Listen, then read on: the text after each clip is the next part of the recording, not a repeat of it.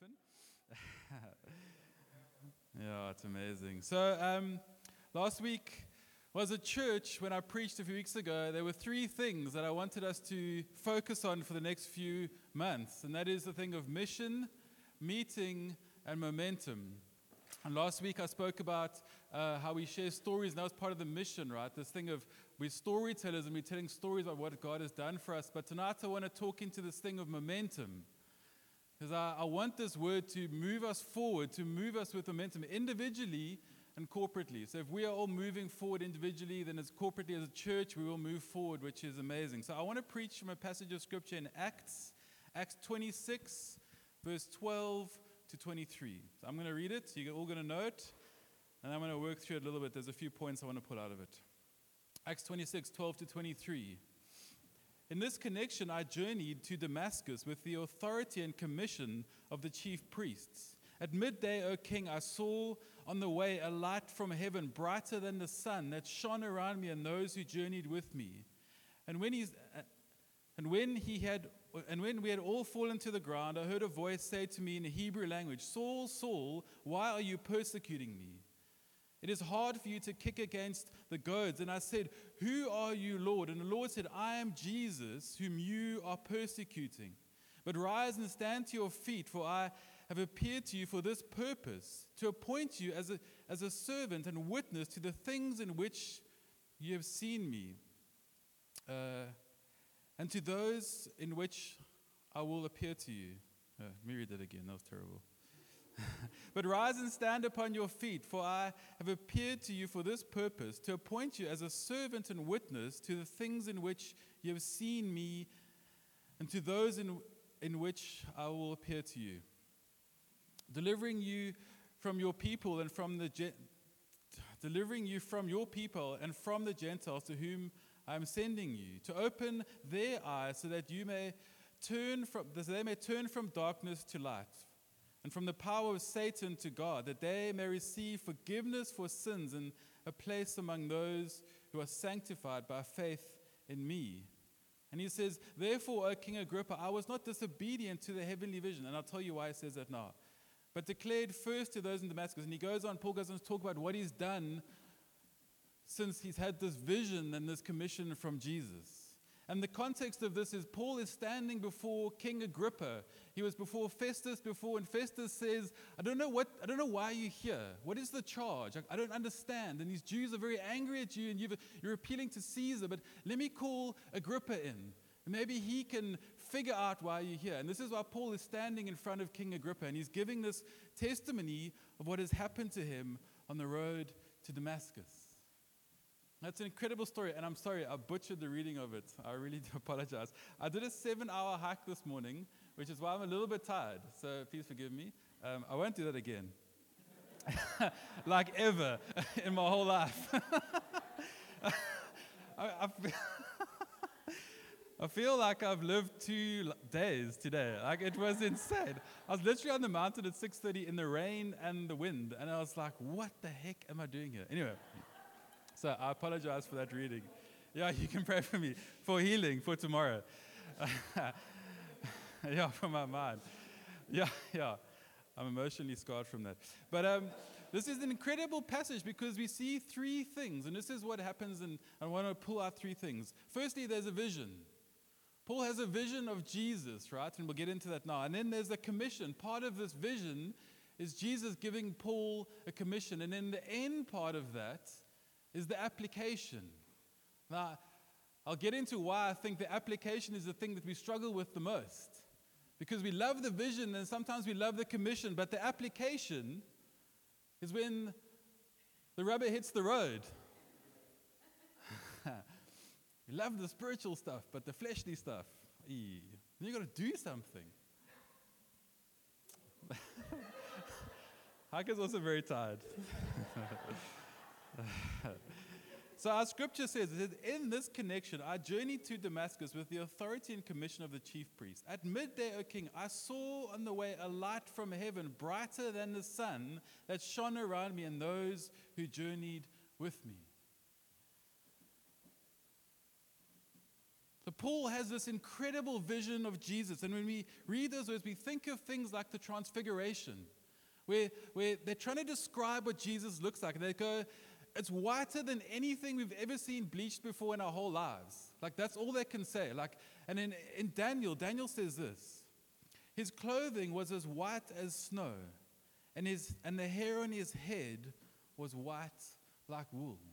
So Paul is confronted by Jesus, this brilliant light, this vision of Christ. And he falls to the ground along with everyone else around him. They fall to the ground. But Paul hears what Jesus is saying to him. And so, Paul, this man who's persecuted Christians, I was talking to someone this week going, Paul, actually, I think scripture says he had murderous intent. He wanted to kill people.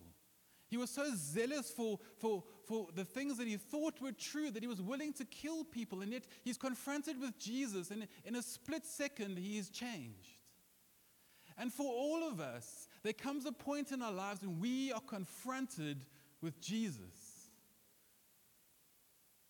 Now, if you're a believer, you at some point in your life are confronted with Christ. And at that point, you need to make a decision. Well, maybe for some of you, you've had this, this otherworldly experience. Who's had a divine experience of this is, I can't understand what's going on here, but Jesus is, is here and I need to make a decision. Or for other people, maybe it's a little bit slower, and it, you know, it's like a picture that you. when I go to the optometrist, I always feel like I'm failing the test because they put they go like A or B. I'm like, Brew, I don't know. Like, which one is it? Tell me. Like, B or C. I'm like, I don't know. Like, I'm going to get the wrong glasses. Like, I'm freaking out. Like, but it's that. It's like, it, it, maybe for some of us, we, we hear the gospel over time and it slowly becomes clearer and clearer. And then it's like, oh, okay. And then eventually you get the glasses and, and they're on and you're like, I see Jesus. I see, I have a vision of him. Okay, what am I going to do? Okay, I'm going to follow after him. Thank you, Jesus, for saving me. Thank you for rescuing me. Thank you for salvation. Thank you, died on the cross for me.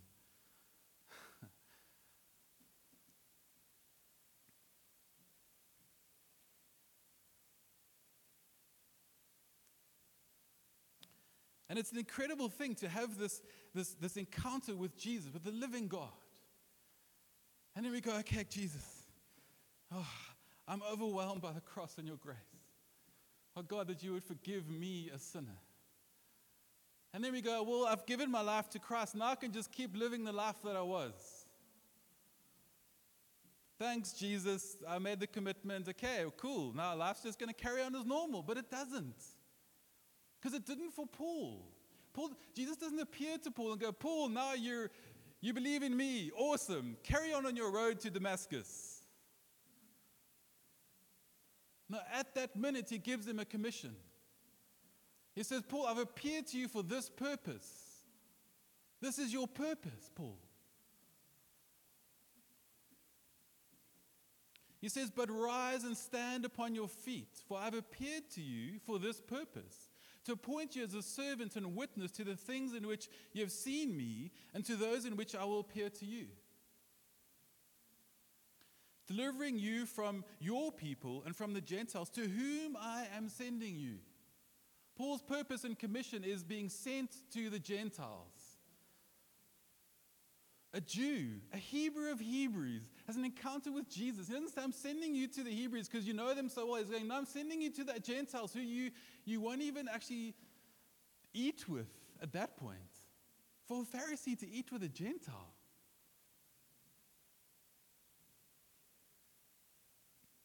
To open their eyes so they may turn from the darkness to light, from the power of Satan to God that they may receive forgiveness for sins and a place among those who are sanctified by faith in me. And Paul goes on to tell more of this in Galatians 1 15 and 16. He says, But when he who had set me apart from before I was born, which Keith prayed for these amazing young people, and I love the fact that the young guys are in the front row. Please always sit here. really, it's amazing. the front row is not reserved for anyone special. Okay. Please, anyone who wants to sit down. Andrea's sitting in the front row. I mean, come on. Sorry, bro. I'm not going to, anyway. Yeah, yeah, yeah, yeah. I'm not going to tell about 412 yet. I'm saving that one for another day. Can I tell? Okay. Andre's in the front row because his eyesight's bad. But he also qualified as a pensioner for the 412 conference, right? so we have another pensioner in the congregation, which is amazing. we love you, bro. And he says, But when he had set me apart from before I was born, and who called me to, by his grace, was pleased to reveal his son to me in order that I might preach him among the Gentiles. I did not immediately consult with anyone. And Paul's talking about then going to Jerusalem, meeting with the disciples. And Paul takes this commission seriously. Seriously enough, where he, he, he wants to take this gospel to the ends of the earth. We see Paul journeying to Spain. Not the worst place to go for the gospel.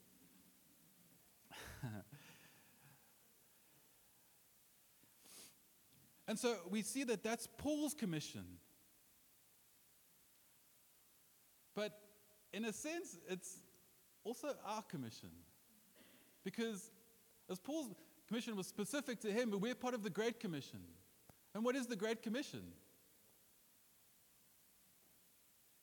Well, uh, you know, I think it might sound something, I mean, we all know Matthew 28 is the Great Commission, but it says he was sent to the Gentiles to open their eyes so that they may turn from darkness to light and from the power of Satan to God, that they may receive forgiveness of sins, go out into all the world and make disciples of all nations.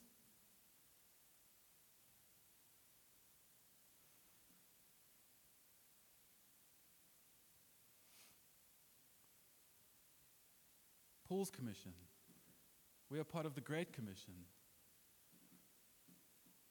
But I also believe that each one of us has been commissioned for a unique purpose by God. Now, don't make me quote Jeremiah 29. for I know the plans. plans to prosper you. okay, we can all, we can all sorry, that was a bit silly. I, I'm very tired. Maybe I'm just delirious. But I'm feeling it. Why not? Right, so we, we, Paul has a commission and we have a commission. And I, I was thinking about this. I'm like, God, what is my commission? I remember a while ago, years ago, just I was praying to God, going, What are you calling me to? And I remember this word coming to mind, herald.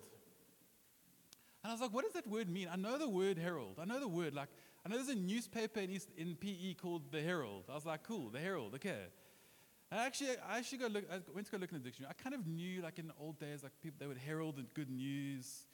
And the herald, the herald means this the minister of the gospel is a herald, sent by God and under his authority to proclaim precisely what God, his master, has commissioned him to speak. Heralds deliver their message as it is given to them. So I feel confident in what God has commissioned me to do at this very moment. The question is, what do you feel, what do you think, or what do you know God has commissioned you to do? Because it's not just we get saved and then that's it. He calls us to a purpose. He goes, This is what I've got for you. Walk in it. Perhaps you've been called to the nations, or perhaps you walk in a specific gifting, or He's calling you to love your neighbor, or to be an elder, or to be a deacon, to help widows and orphans, to be a mother, spiritually and physically. I think being a mom is one of the greatest callings.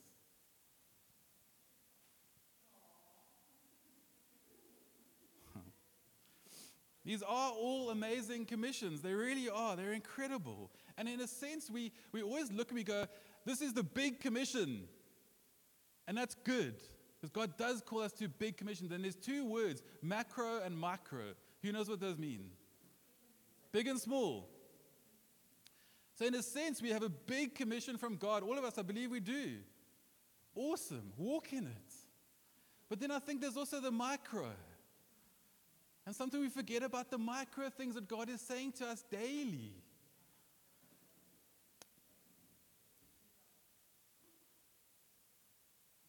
What has God called you to today? or this year or this week. Yes, there's the, the macro. Great, wonderful. Walk. I'm not. Please walk in it. Ask God what it is that He's calling you to. But don't neglect the small things. There's that saying, you can be so heavenly minded you no earthly good. Maybe He's calling you to stop in a particular sin. Maybe He's asking you to obey His commandments. Maybe He's asking you to love your wife.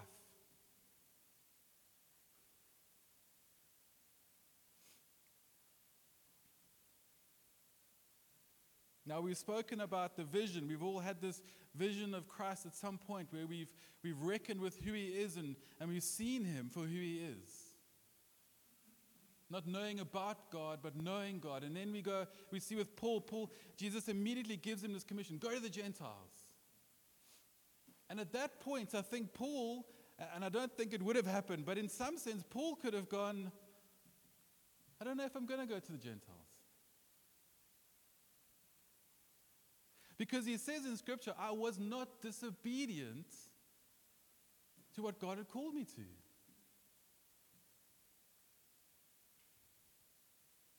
And this gets to my final point, and I'm, i think I'm doing quite well for time. Is, I got eight minutes left. Woo! I'm going to finish strong. I'm going to finish strong. 25 minutes, okay. Anyone 35? 35, 45, 45, 55. But there's this application, and that's the hard part. Vision, yes, woo, I'm so spiritual. Commission, yes, even more spiritual. Application, ah, it doesn't feel spiritual. It feels like I gotta walk it out in the flesh. Ah. Application. He says, Therefore, O King Agrippa, I was not disobedient to the heavenly vision. And as a pastor, I get to meet lots of people, and I talk to lots of people, and people always coming to me and telling me the revelations that God has given them, or, or what, he, what, what he, they feel He's commissioned them in, and what He wants them to walk in, and, and I love hearing it. I love it. I'm like, yes, that's amazing. Woo! Rock on. I go for it. And then once I've had those meetings and I've encouraged them and then go, yes, go for it, then I'll wait. And I just wait.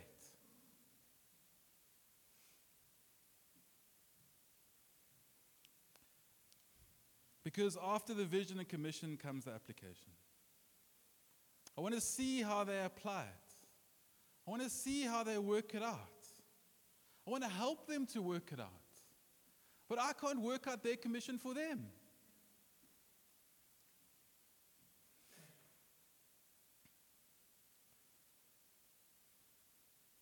Lost myself. Okay. Paul gets to work after his commission. He says, Therefore, O King Agrippa, I was not disobedient to the heavenly vision, but declared first to those in Damascus, then in Jerusalem, and throughout all the regions of Judea, and also to the Gentiles, that they should repent and turn to God, performing deeds in keeping with their repentance. Paul gets to work.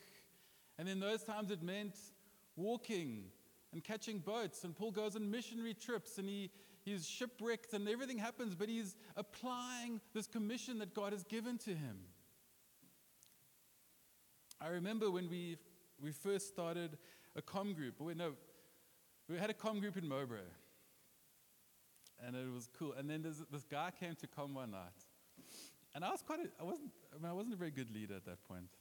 I, I'd admit that. But he came in, his name was Pete, and he was a wild man. Like, no one in this congregation is as wild as Pete. I know you all think you're wild. But he, he came, and Pete had more stories, and the stories had stories. Like, it was just like, I didn't know what to do with this guy. He came into our congregation going, I watched this movie called Shotgun Preacher. Has anyone seen that? I haven't seen it, but I think it's about a guy, he gets a shotgun, and then he goes to preach the gospel. And I, I, okay, I'm, I'm pretty paraphrasing horribly, but he goes into like a war torn country and he's an evangelist and missionary. Pete's like, I want to do that because I come from the military and the police and I know guns and I'm going to do that. I'm like, that is amazing, Peter. You've had a commission and a vision, you have a feeling from God. How are you going to work it out? Here's my suggestion. Why don't you just come join the church and learn about the gospel? Because you've literally just got saved.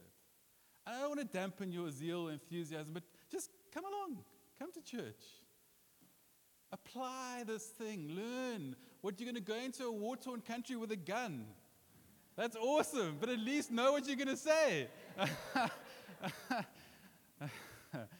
There's more to the gospel than just John 3:16. Yes, there is that, but come on.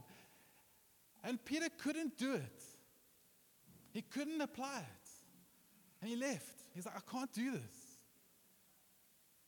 Yeah.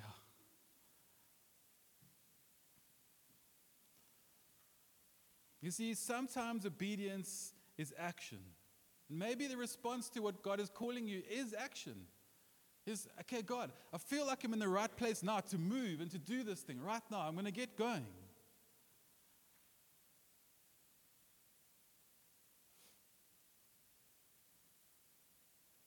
And that's a good response. If you, if you do feel like you're in the right place and God is calling something and it's all right and you've spoken to your elders and sought um, counsel on it and go, yes, okay, this is good, do it, go for it. Wonderful. The other side of that is that you, you feel this thing and you're going to take action on your own strength and go, I'm going to make this thing happen. And every time I've seen someone try to make something happen, it fails because it's not God's timing. It's like, I'm going to make God do this. In fact, you're going to make God do Nothing. Just in case you didn't know that. It's admirable, but it will fail. It will frustrate the plans of God. You will frustrate the very plans that God has for you.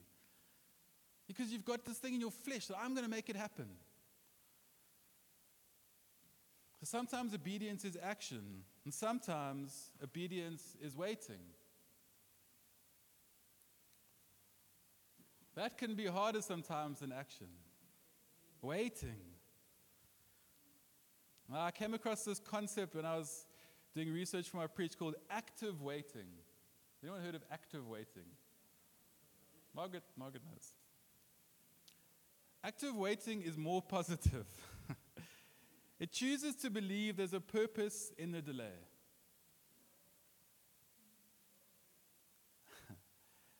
And the person waiting seeks to develop good habits that are focused on preparing for the next thing. Are we patient in our waiting? There's a term called train for the terrain. Google told me that was a term. but there's a sense of you waiting, so you train. And you train and you train until God says, now is the time. But wait, wait. His timing is so much better than our timing, really. And don't get discouraged or disheartened. That can happen as well with waiting. We're like, God, it's never going to happen. It's been 10 years and I've been faithful. Maybe you need to wait another 10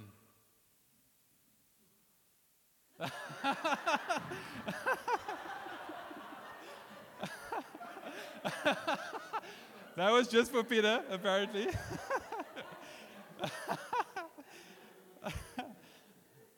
sometimes obedience is action, sometimes obedience is waiting, and sometimes obedience is missing.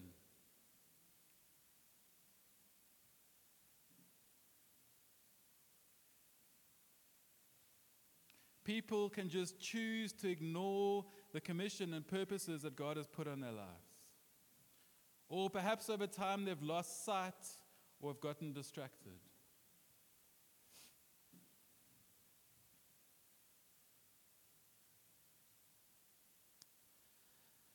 Watch and pray. This is Jesus talking to the disciples in the Garden of Gethsemane. You will not fall into temptation. The spirit is willing, but the flesh is weak. The disciples kept falling asleep.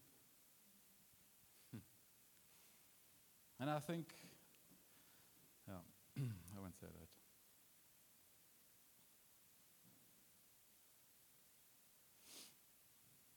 Sometimes obedience is missing. And when I think of that, I think of Esau, who gave up his inheritance and his birthright for a bowl of broth. Gives it away for momentary pleasure. And I had a conversation with someone this week on this very thing. Okay, I'm done. I had a conversation with someone this very week going, I feel like you are frustrating and walking away from the plan that God has for you. And I said these words I fear for you. Now, if you know me, you know me as a pastor. I love people. I love people. And for me to message someone going, Bro, I am scared for you right now because I don't know what you're doing. You are throwing away your inheritance. And you are, tri- I said this, you are trifling with the grace of God. Friends, don't trifle with the grace of God, thinking that for momentary pleasure after pleasure after pleasure, you can get away with it. He is holy.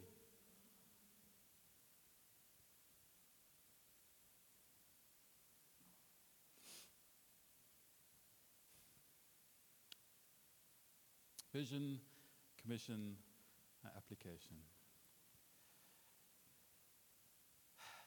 So, um, say that either. I'm done.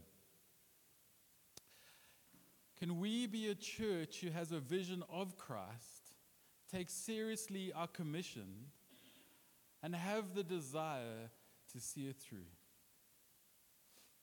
Paul says this in 2 Timothy 4 6 8. It's my favorite scripture. For I'm already being poured out like a drink offering, and the time for my departure is at hand. I have fought the good fight. I have finished the race. I have kept the faith. From now on, there is laid up for me the crown of righteousness, which the Lord, the righteous judge, will award to me on that day. And not only to me, but to all who crave his appearing.